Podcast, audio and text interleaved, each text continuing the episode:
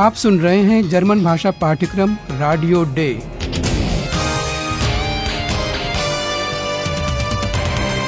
Goethe institute और Deutsche Welle radio की संयुक्त परियोजना। लेखिका हेराड मेजे।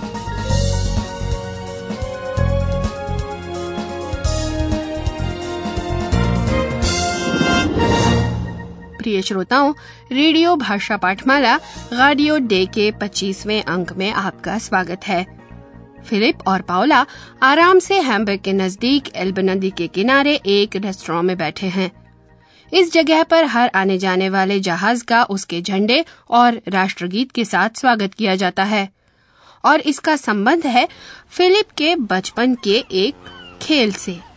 आप झंडा देखते हैं राष्ट्रगीत सुनते हैं और पहचानने की कोशिश करते हैं कि ये किस देश के हैं Du hörst die Nationalhymne, du siehst die Flagge und wir machen ein Spiel.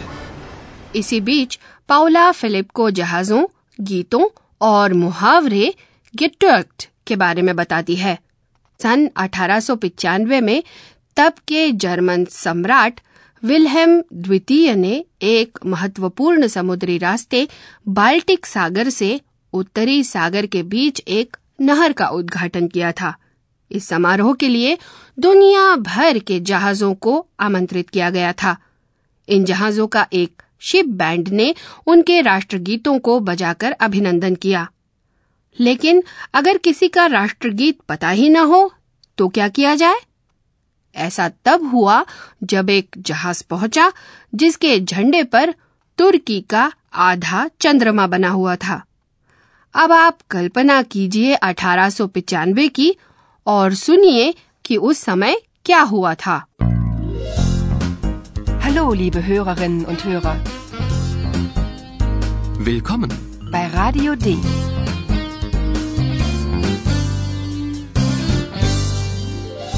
Radio D. Das Hörspiel. आप ये सुनने की कोशिश कीजिए कि संगीतकारों ने इस समस्या को कैसे सुलझाया यहाँ चंद्रमा मोन्ट की एक भूमिका है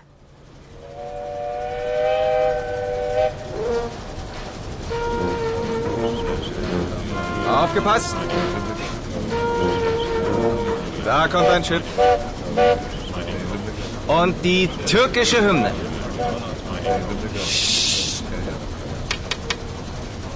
Los geht's. Die türkische Hymne. Türkisch, Türkisch? Hast du die Noten? Nein. Ich auch nicht.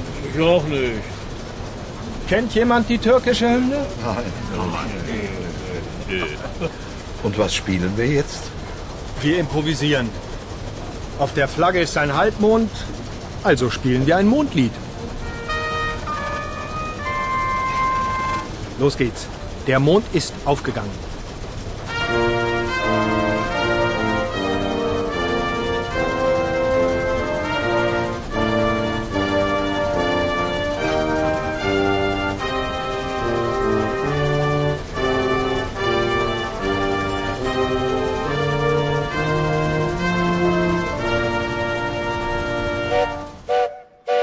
आप समझ गए होंगे कि संगीतकारों ने काम चलाओ इंतज़ाम कर लिया। Wir improvisieren. संगीत का ये काम चलाओ इंतज़ाम कोई संयोग नहीं था। जहाज़ के झंडे पर अर्धचंद्र बना हुआ था। Auf der Flagge ist ein Halbmond, इसलिए संगीतकारों के प्रमुख ने चाँद से जुड़ा हुआ एक गाना बजाने का फैसला किया। Also spielen wir ein Mondlied. और जर्मन में एक लोक गीत है जो चाँद पर आधारित है। संगीतकार आज भी ये प्रसिद्ध लोकगीत बजाते हैं। चाँद निकला है।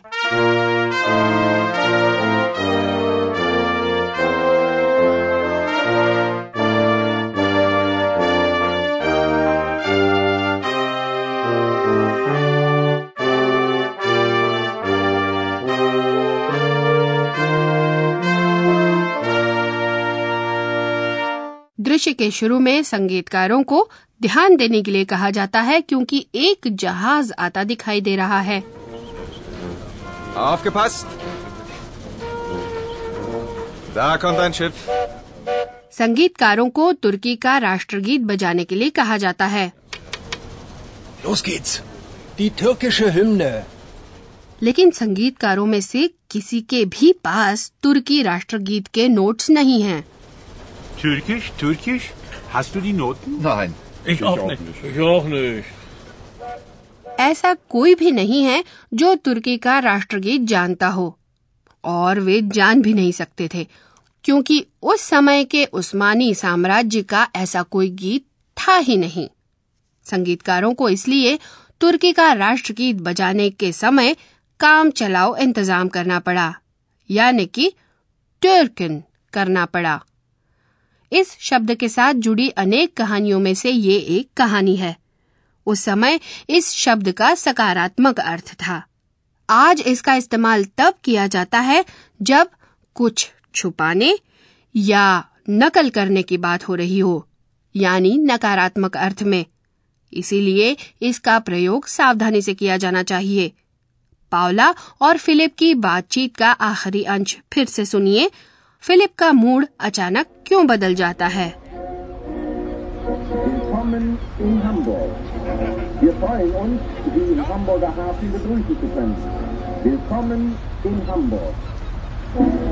Türken. Etwas improvisieren. Hm. Klingt ja interessant. Weiß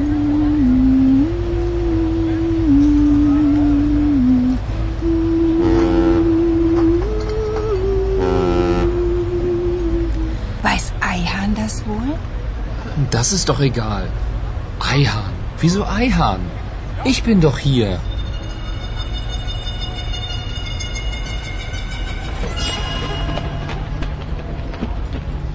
Sehr romantisch.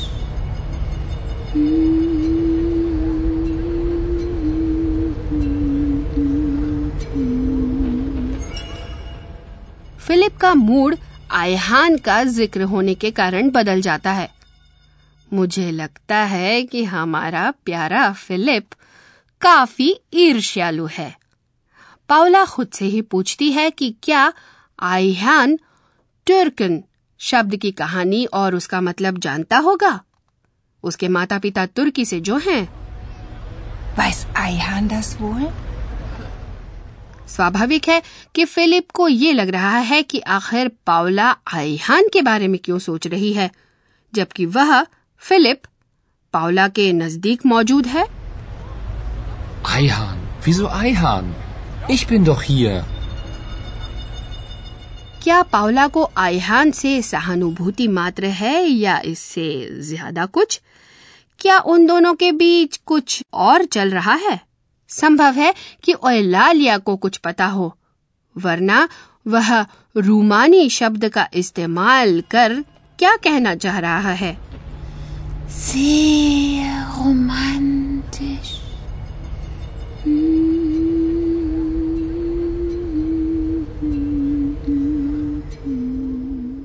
Philipp और पावला को वापस बर्लिन अपने दफ्तर लौटना है।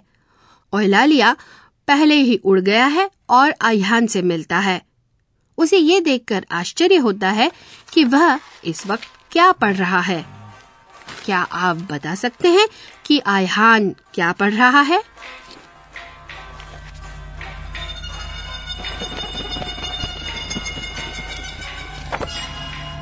Hallo Eihan, Hallo, Eulalia. was liest du denn da? Zeig mal. Oh, ein Buch über Eulen. Komme ich da auch vor? Das weiß ich nicht. Willst du mitlesen? Ich kann doch nicht lesen. Liest du mir vor? Bitte. Na klar. Also, die Eulen fliegen vor allem nachts. fliegen leise. Und sind klug und weise. Das stimmt, Paula. Aber das steht hier nicht. Ayhan एक किताब पढ़ रहा है ये तो आप क्रिया पढ़ना लेजन सुनकर समझ ही गए होंगे Oh, ein Buch über Eulen. किताब में उल्लुओं की कई सारी तस्वीरें बनी हैं।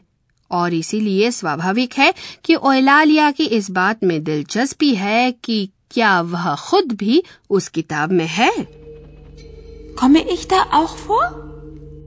व्यवहार कुशल आयहान मज़ाक करते हुए ओलालिया से पूछता है कि क्या वह साथ में पढ़ेगा?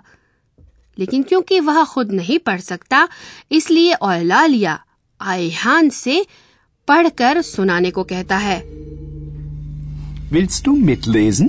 Ich kann doch nicht lesen. Liest du mir vor? Bitte. और आयहान पढ़ता है और पढ़ता है हम लेकिन और देर तक नहीं सुन सकते क्योंकि हमारे प्रोफेसर साहब आ रहे हैं Und nun kommt wieder unser Professor. Radio D. Gespräch über Sprache. तो आयहान एक किताब पढ़ रहा है जो उल्लुओं पर है इसका फ़ायदा उठाकर मैं क्रिया लेजन के बारे में कुछ कहना चाहूँगा ओयलालिया तो कुछ पढ़ ही नहीं सकता Ich kann doch nicht lesen. और इसीलिए उसे आयहान से अनुरोध करना पड़ता है कि वह उसे किताब पढ़कर सुनाए Liest du mir vor? Bitte. ओह मैं समझ गई प्रोफेसर साहब कि आप क्या कहना चाहते हैं हमें दो बातों पर ध्यान देना होगा फोर लेजन एक ऐसी क्रिया है जिसमें उपसर्ग फोर लगा है फोर लेजन हाँ और इसके अलावा कुछ दूसरी क्रियाओं की तरह क्रिया लेजन में भी धातु रूप में स्वर बदल जाता है मध्यम और अन्य पुरुष में ए का ई हो जाता है आइए एक बार फिर सुनते हैं Lesen. Was liest du? Was liest du denn da? ऐसी क्रियाएँ जो अपना स्वर बदलती हैं ऐसा तब भी करती हैं जब उनमें कोई उपसर्ग लगा हो जैसा कि लेजन और फॉरलेजन में है Vorlesen. लीज du mir vor?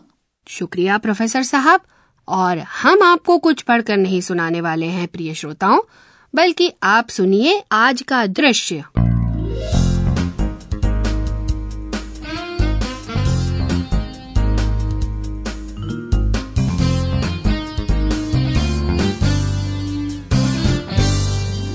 लीजिए सुनिए राष्ट्रगीत का काम चलाओ इंतजाम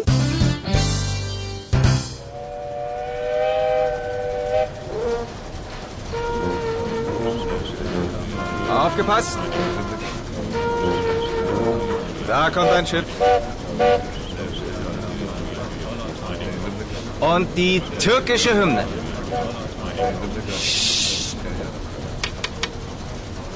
Los geht's. Die türkische Hymne.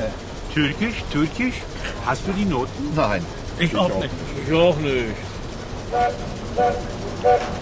Kennt jemand die türkische Hymne? Nein.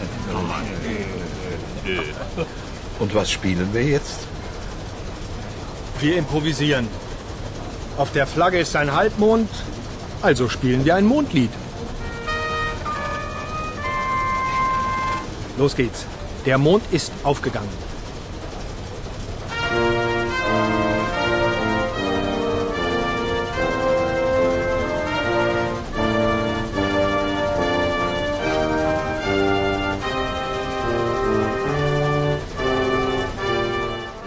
अगले अंक में कुछ अप्रत्याशित होने वाला है जिससे खास तौर पर पावला को खुशी नहीं होती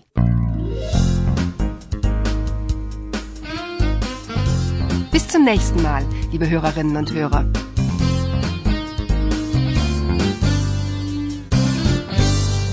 आप सुन रहे थे गोएटे इंस्टीट्यूट और डॉचे वाले रेडियो का जर्मन भाषा पाठ्यक्रम रेडियो डे Und tschüss.